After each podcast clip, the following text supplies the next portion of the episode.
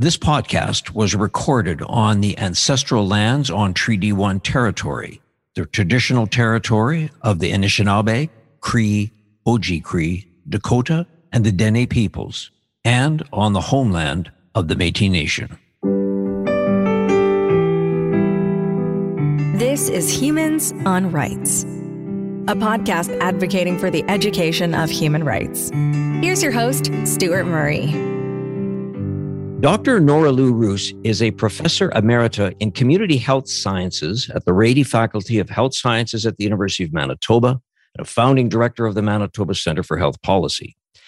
She received funding from the Canada Foundation for Innovation to create Canada's first data laboratory containing population based data on health, education, and social services, and held a Tier 1 Canada Research Chair. Now, citations to Dr. Roos's work place her among the top 100 Canadian scientists, according to the Institute for Scientific Information. She was a member of Prime Minister's National Forum on Health in the Interim Governing Council. She's received the Order of Canada.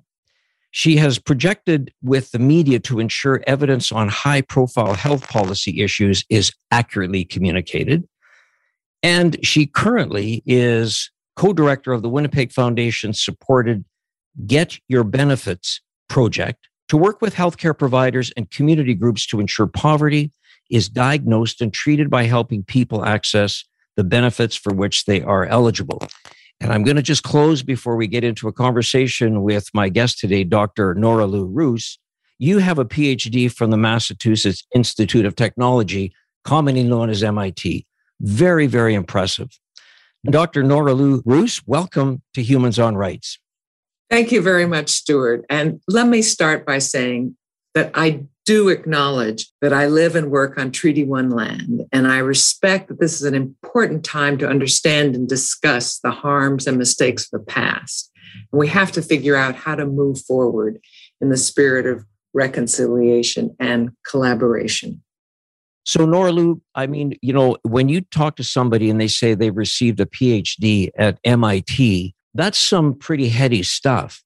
But you've got a path that took you there. I'd love to explore the path of how did you become interested in medical research? Did you go to school here in Manitoba? Tell me a bit about how you eventually became an MIT grad. My whole, well, not my whole life, my early life until I came to Manitoba was a very back and forth interesting process. I was actually born in California. I went to high school at a small town in Oregon. My father, at that point, worked in a sawmill and supported me by borrowing money to go to Stanford on a scholarship. And that's where I met my husband, who came from a very different background in San Francisco. He was already at MIT and encouraged me to apply there. I did, was accepted, and we were in political science at MIT, which is sort of a crazy area, particularly at MIT. And in fact, seeing how MIT pushed their undergraduates, I always swore I would never allow a child of mine to go to MIT. However, it's been a great credential and we were offered, well, my husband was offered a job when we graduated from finished our degrees to go to Northwestern University. And at that point in time in political science, nobody wanted to hire me. You couldn't possibly have two married people in the same department. So I had applied to various other places around Northwestern without much success. And finally, my advisor, who was fabulous at MIT, phoned his friend at Northwestern, who was in the business school, and said, You know, I've got somebody who's you should really hire. And they were expanding into policy analysis in the business school. So they offered me a part time job. And I started, and actually, it, turned out to be very interesting. But my husband decided at that point that being in a business school made more sense than being in political science.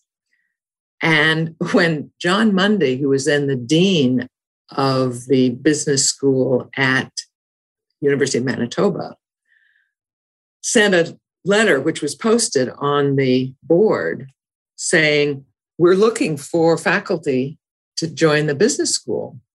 Les, over my name, sent a letter to University of Manitoba and said both of us would be interested in potentially coming. And we were brought up for an interview and basically offered the job, two jobs. And I was initially, I have to admit, appalled. This was back in 1972. And my father had grown up in Minnesota, and I heard these tales of walking to school in the snow. And I just somehow couldn't believe that anybody could actually do this. So we came to Manitoba. It was obviously the best decision, both career wise, personal wise, that we've ever made. We love it here. My kids, my daughter came back to Manitoba, is here now with three grandchildren. And I couldn't have had a better life, I must admit. So, as I said, it was complex, but but a wonderful way to start. And and it's fascinating though, Noralou, when you talk about sort of the California, the West Coast American, the Oregon piece, and hearing about the University of Manitoba in Winnipeg, Manitoba, it's always interesting to get, you know, people's first reactions. And yours is probably not unlike a lot of others. And I think your story is, again, not unlike a lot of others who come with some trepidation, not sure, but then, you know, try to get people to leave Winnipeg after they've been here for a short period of time. And it's almost impossible. It's just an interesting sort of part of who we are and, and why I think we as Winnipeggers and Manitobans, we, we don't really care when people talk, uh, you know, talk about Manitoba and Winnipeg in a bad way because we know better. I mean, we live here. We, it doesn't bother us. And once people experience it, then like you and your husband, this is permanent home. Absolutely. It's, it's a very interesting place from that perspective. I just think that it's uh, always fascinating. And I, I love sort of the way that you talked about your kind of academic journey. It seemed to me that there was a bit of a political science interest early on in your career. I don't read that in some of the things that you have done since you've been in Manitoba. But did you at some point have an interest in sort of the policy around politics? That's a very interesting question. At one point, I was sure I was going to be the first US female president. Ah, okay. All right. I was the I was president of my small class in Oregon and had quite enjoyed that aspect of it. What MIT taught me, which is in retrospect very interesting and hugely useful, was how to use computers. They were just starting sort of the computer revolution. And for our research, we had access to a higher level of computer stuff than probably anywhere else. So that's really what I learned at MIT. I, I taught there for six months and I, I taught American politics, and I was always teaching something which I really didn't know anything about. I, I felt it was weird. But when we came here, interestingly, I was in the business school for where my appointment was, but I had gotten involved with health issues. I had a scholarship to go to Washington, D.C. for a period. And I met somebody from BC who was head of health policy stuff in, in British Columbia. When I came to Manitoba, he introduced me to people in the medical faculty here, and they were just setting up at the medical faculty. I don't have an MD. And the fellow who was setting up that department asked me to join him. So I had a half time appointment there, which is where I've stayed for my entire career. And it was a great opportunity. And I, at one point, when I was about to retire, took Arnold Naimark, who was dean when I came to the faculty. I took him out to lunch because he was one of the key people in my career. And I wanted to say thank you. And I said, you know, why in the world did you set up this department in the medical faculty of all of us non physicians? And he looked at me and he said, Noralou, you do realize that in 1970, universal health care was introduced in Manitoba. That's when they started funding hospitals. I decided it would be useful in the medical faculty if we had somebody there who knew something about some of these policy issues. And that's why he had started this group. And I thought that was, it was very interesting. And that is how I got involved.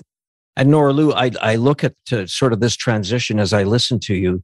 You talked about your time in MIT, learning about the computer, how it worked, sort of some of those elements of it. And it's interesting that that is something that has made you create Canada's first data laboratory. You know, as I mentioned at the beginning, that getting data on health, education, and social services. And I suspect that that was an opportunity for you to use some of that MIT knowledge and bring it and, and transfer it here to the University of Manitoba. Absolutely. That was an incredibly great opportunity. When I first arrived, the fellow who was head of the department introduced me to several people, including Paul Henteleff, who was then a physician at in Manitoba Health, then called MHSC, Manitoba Health Services Commission. And as I was talking to him, I realized that every time somebody goes to a physician's office, every time somebody is discharged from hospital, a record is created which identifies what the diagnosis is, what's going on. And that if one started putting these together, you could really understand in a very different way what the possibilities are for understanding effectiveness of treatments, etc. I basically told Paul, I said, is there anything that you would like to have research answer? Because you've got some data which nobody else in the world, frankly, is using right now. And so somebody had died of, after having their tonsils removed. And he said he would really like to know what the problem was, how frequently are people following appropriate procedures when they do this, and et cetera. And so we started out doing research on tonsillectomies. And uh, we went from there. One of the challenges when you start, a patient comes in and provides information. So that data exists does it make sense for that data to follow a patient through a process, or does it make sense for that data to stay with a doctor or medical person who then has the ability to transfer it when required? That's not an area that I've thought a lot about. I think it is important for, I find now when you go into a physician's office, it drives me a little crazy when the physician doesn't look at you. They spend all their time typing the information into the computer. But it is very helpful when they know when you come back two years later what has happened then that really was what you were talking about. It was on sort of the tonsillectomy and that whole issue. It was more the research around why did that happen, capturing that data, yeah. so that yeah. the next time something was, you know, another patient came in that had similar issues around tonsillitis or a tonsillectomy, there was data that you could then use to sort of engage or or learn from that. Yes, for sure. Yeah, yeah. Okay, so Dr. noralou Roos, you know, one of the things that we chatted about, and, and I thank you so much for coming on this podcast, was the fact that December the 12th is Universal Health Coverage Day. And, and so, you know, we're really sort of focused on local issues as opposed to universal issues. But I wondered if you could make a comment in just generally to get into this conversation about quote unquote universal health coverage. One of the challenges, it seems to me, is, and I mean, I know it's an economic equation, but it's all around the issue of supply and demand.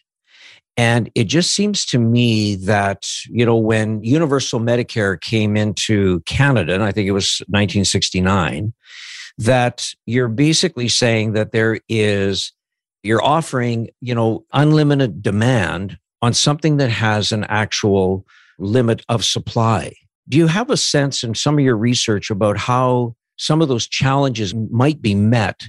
Understanding that you know healthcare services i have a federal overview but the delivery of that is really a provincial mandate. When you suggested we might talk about universal health coverage my initial thought was now what is he really interested in? So of course i googled universal health coverage. And the universal health coverage means that all people have access to the health services they need when and where they need them without financial help. That, I think, is a very important issue because and this is comes out of a lot of the research which I've done there's a very strong relationship between poverty and health those who can least afford to pay for their services are the people who have the poorest health and the highest health care needs. One of the examples that we use from research that we did was that life expectancy at one point in the Winnipeg North End was 16 years shorter than in the high income areas of Winnipeg. And this was just to me an enormously impressive number. I'm just going to interrupt for one second, Dr. Nora Roos, because that is an unbelievable statistic that you just came out. And I, you know, part of it might be to say, well, this research goes back to the early 1900s, the 1920s. Just put a time frame on that because that's staggering. I'm not sure that it's much different now than then. Wow.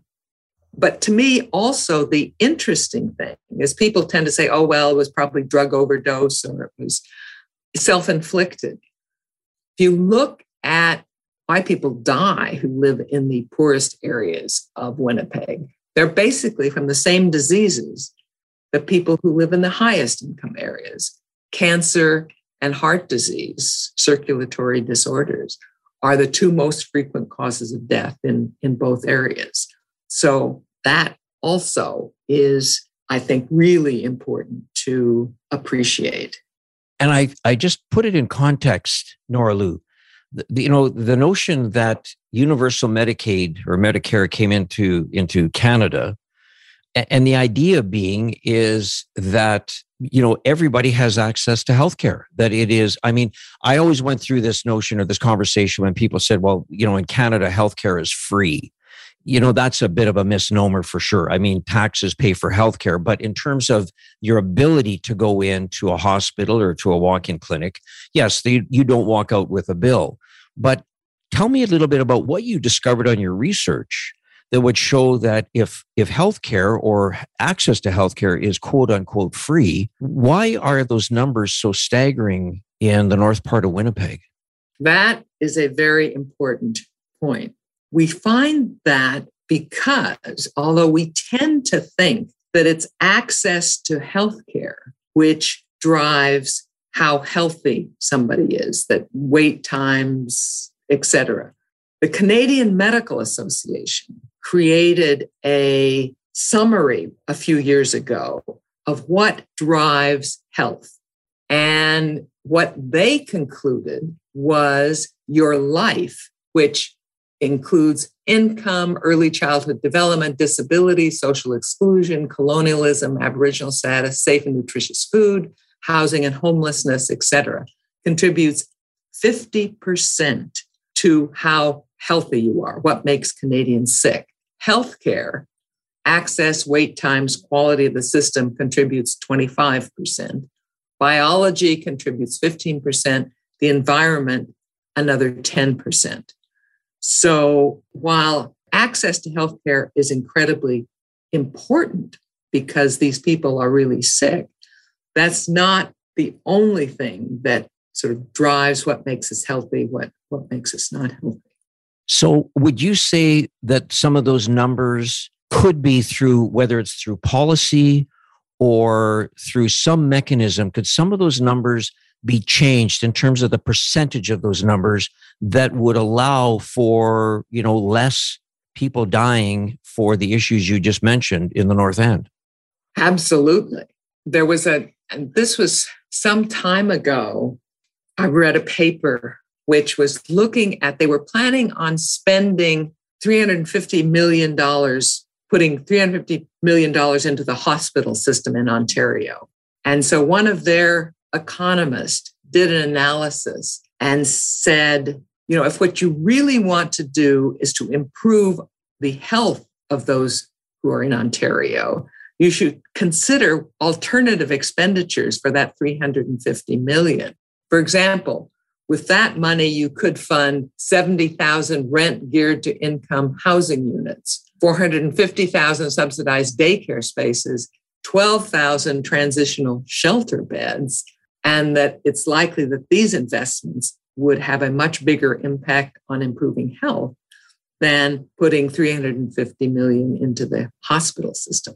So I think that's one of the reasons we've got involved in this Get Your Benefits project is trying to make health providers understand that diagnosing and treating poverty is an incredibly important part of making people healthy.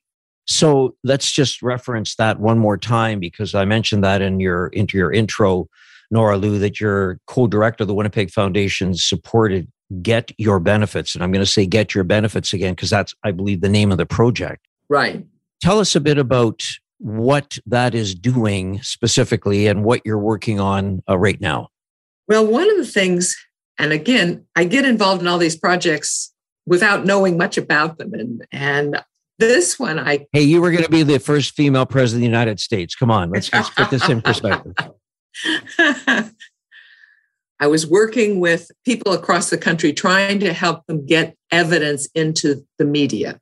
And one of these people was a physician in Ontario who runs an inner city health clinic. And he had an, an opinion editorial, op ed in the Globe and Mail, which said, This time of year, I prescribe filing taxes to my patients, and went on to explain why he does this in terms of money withheld from your, their paycheck if they're working at Starbucks or somewhere for minimum wage and they end up earning less than 40,000 during the year, which is often true, all the money that's withheld they get back. It also makes them eligible for benefits, et cetera. So I contacted our local pediatrics association and Doctors Manitoba and said, you know, why don't you do something like this in Manitoba? And we started talking about opportunities for, for working on this. And that's really how I got involved in this. And the idea, again, Noralou, is that you want to work with healthcare providers, community groups to ensure, as you say, that poverty is diagnosed and treated by helping people to get benefits which they're eligible. In other words, there's a lot of people out there that when you have these conversations or they're in the community and these conversations take place, that they may look at you and said, I wasn't aware that that was something that was available to me. Absolutely. One of my favorite examples was I was a big sister to a young man who had a fellowship his last year in high school to help him prepare for university. And so he, as part of this fellowship, he was working two nights a week and a couple of months during the summer at YWCA. And when I saw the data on this tax filing, I said to him, Did you file your taxes this year? And he looked at me like I was out of my mind. He said, Noralou, I can barely afford an extra cup of coffee. I don't want to give the government more money. And I said, No, no, no, you don't understand. He filed taxes. He got back something like $800. Wow. And this was huge. And when you look at, there are free tax filing clinics in Manitoba, in, in Winnipeg, they're called CVI, CVI. CVITP? Yes, one at the Norquay building. They bring back literally millions of dollars to low income Manitobans by helping them file their taxes. So that is one thing which we've been very much pushing. And how how are you finding the ability to you, when you say we're pushing it? How are you pushing it out Noralou, because I think always, and I and I want to ask you that question. Then I want to kind of set it up for the next one because you wrote a policy or you were part of a policy paper that talked about needing more Canadian health policy in the media. But I want to ask that question second. But first of all, how are you pushing out to people this information that there's a service that will actually file your taxes for you? How's the project doing that? Well, when we were working with the Winnipeg Foundation and trying to describe what we actually do, but we had our grant was renewed for another two years. So what we really do is we we make contacts and we work with the group community financial counseling services which runs the norquay clinic and which does all this fabulous work they were interested in and trying to demonstrate for their purposes how much they actually do and how what's going on in manitoba well i've had conversations with the canada revenue agencies and they're interested in providing data if you specifically ask them and tell them what you want. So just last week, we put them in touch with the people in Winnipeg who were doing this and said, you know, ask your questions and they will help you. We do the same thing with there's a Canada Learning Bond, which makes with kids who are turning 18 in January, if their parents have been contributing or have filed for this Canada Learning Bond, they're eligible for up to $2,000 from the federal government. And there are thousands of people in Manitoba who are eligible for this, but who have never filed. And so we have been trying to, I'm contacting people in uh, superintendents of schools, the University of Manitoba, Red River, various people trying to put them in touch with the federal people who can give them, they will send a letter to every eligible child saying, you can claim $2,000 basically, or up to $2,000. And we sort of put everybody in touch to try and make sure that they ask the questions, they're aware of this program because a lot of them aren't even aware of the program, and that they get the material which they need and can distribute to their students and say, you know, if you get this letter, it's real. It's not, people get so much scam stuff now that you have to figure out some way. How do you know when something is real and you, you can work with it? So that's that's a big part of what we do. You know, and and it's like really really important and very impressive uh, initiative to to take on.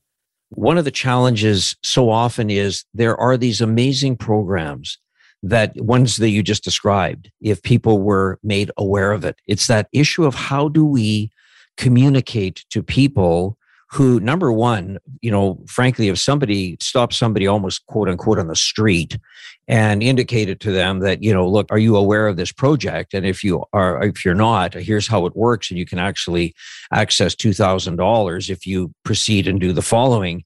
I, I think they'd look at you like you're crazy you know i mean I, I, part of it is just trying to make sure that people understand as you said there's not a scam there's nobody asking it and and part of it is i want to just see if i can explore a little bit with you because i was fascinated with something that i believe you were part of noralou. Please correct me if i'm wrong on that but um, uh, some of the research i did showed that you talked about an article or wrote an article about why we need more canadian health policy in media. Mm. You know, so there's two elements that I want to talk about there. One of them is maybe to talk a little bit about where we are with COVID and understanding the the vaccinations, et cetera, the vaccinations, I should say.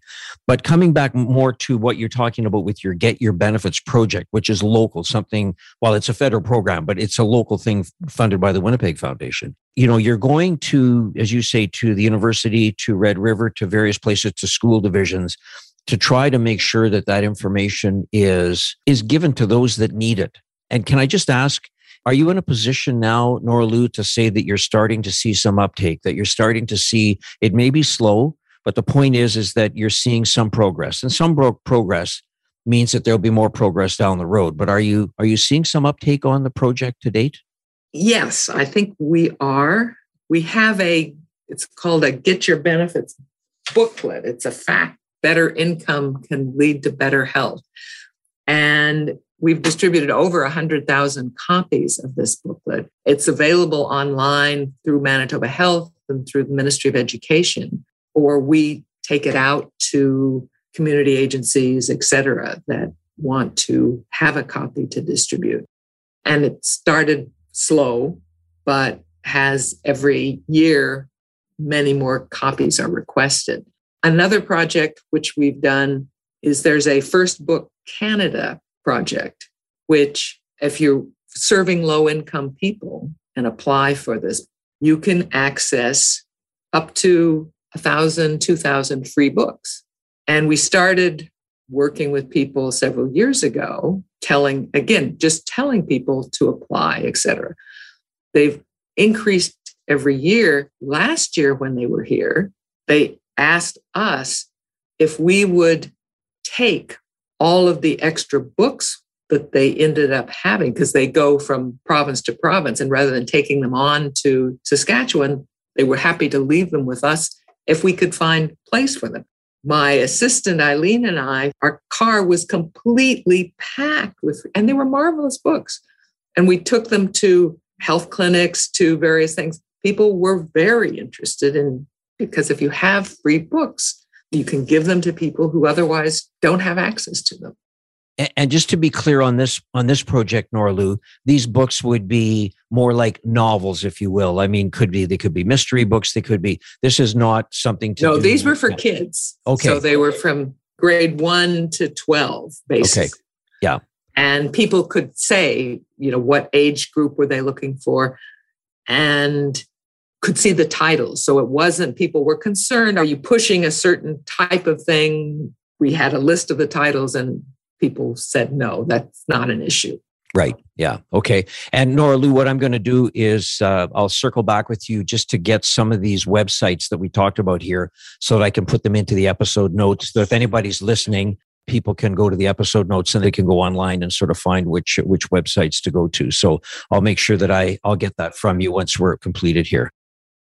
So, Noralou, let me go back to what I started out we kind of talking about the notion of more Canadian health policy in the media. I'd love your thoughts on, and it's been a difficult global conversation we've been trying to have around this COVID 19 and the various kinds of vaccines that are available, the mRNA, all of these issues, Pfizer, Moderna. So lots and lots of information out there how would you sort of feel, or how do you feel about how the media has been handling some of the health policy issues? And I'm not asking you specifically to comment on any of the vaccines, but just in a general way with the role of the media to sort of provide information around health policy as it pertains to, say, COVID? That's a that's an interesting question. I think locally, I've appreciated the what the Winnipeg Free Press does, where you can track the new number of new cases every day and their graphs and all, I think communicates to me very well sort of what's going on and whether I need to start worrying. And they also have been tracking where these cases are and reasonably well who's dying, who's being admitted.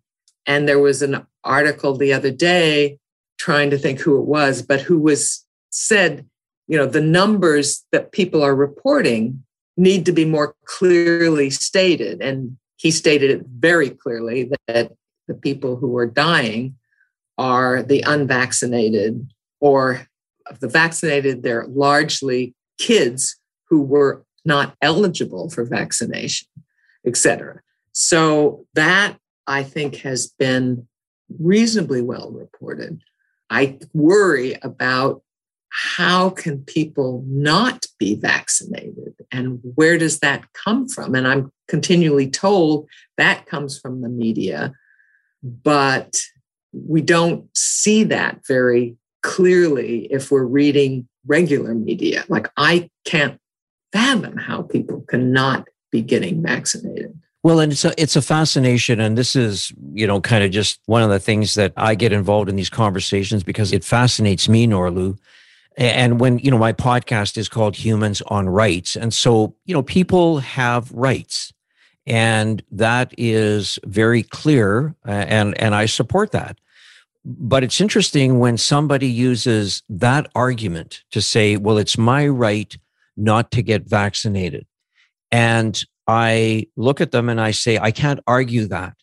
But I do think that in a global conversation, this isn't about me and you, this is a global conversation that is talking about the health of a community, the health of a nation, the health of the world that is tracking on the basis that a vaccine is something or a vaccination is something that is uh, people getting vaccinated, I should say, is clearly having impacts and it's global. So that notion, uh, it, it's a difficult conversation, but you know, I, I do think that the notion of of the global good, the better good of the global community, is where we need to focus our conversation versus one person's ability to stand up and say, "Well, it's my my right not to get vaccinated." I don't disagree that it's your right, but the notion that you know you're not going to be able to go into a restaurant or go into an airplane or to travel or to be in public places they might resist that. But i think that's just they're they're missing the bigger scale and the bigger importance of what this is all about. I thought there was an incredibly interesting piece again in the free press last week by somebody in brandon deveryn ross i think was his name who said it's time for the unvaxxed by choice to bear the costs. And he noted that if you smoke, your life insurance costs more. If you drive dangerously, you pay higher license fee and car insurance. says now there are basically few costs to an individual for refusing to get vaccinated. But if he catches COVID, the health system incurs big costs. This should change. And he notes that in Singapore, the unvaccinated by choice are now responsible for the payment of their medical costs, which is huge. Apparently, and I don't know where he got these figures, but said the average cost for someone testing positive for COVID was about $25,000 per patient. And if ICU was necessary, it's about $55,000 per patient. And when we hear about the backups that are happening in the system now, who's responsible for this? The unvaccinated are responsible. Yeah, no, uh, Noralou, it's uh, obviously, and it, it, now we're going to find out as they start put, talking about, you know, kids uh, 12 and up or six, uh, you know, six and up, I should say. What, what does that look like? You know, who's going to get that vaccine? Who isn't? It's a very, very challenging conversation and one that I think is going to be with us for a while but I don't want to kind of end our conversation there because you know, frankly, uh, I it's just something that I find you know incomprehensible. So I want to kind of pivot back to you, the great work that you're doing. I mean, you know, after I read this uh, this bio, which I could only read a portion of it, because you have done incredible work. Uh, you have received incredible accommodation for the work that you've done. And, you know, of course, when I said, what's your uh, offline before we started, I said, now, Noralou, what can I say is your, that your current position is? And you kind of looked kind of through the, the Zoom camera and said, well, I'm retired. Um, hardly. You know, you're you're obviously have way too much energy. You have way too much intelligent knowledge, background, and so when you get involved in projects like the Get Your Benefits project, as is happening here, supported by the Winnipeg Foundation in Winnipeg, those are the kinds of things, Noralou, that I think make us a stronger community and why I'm so delighted to have your time and your voice and your thoughts on this podcast. And I just want to close simply by asking you the question, and it's it's a big question.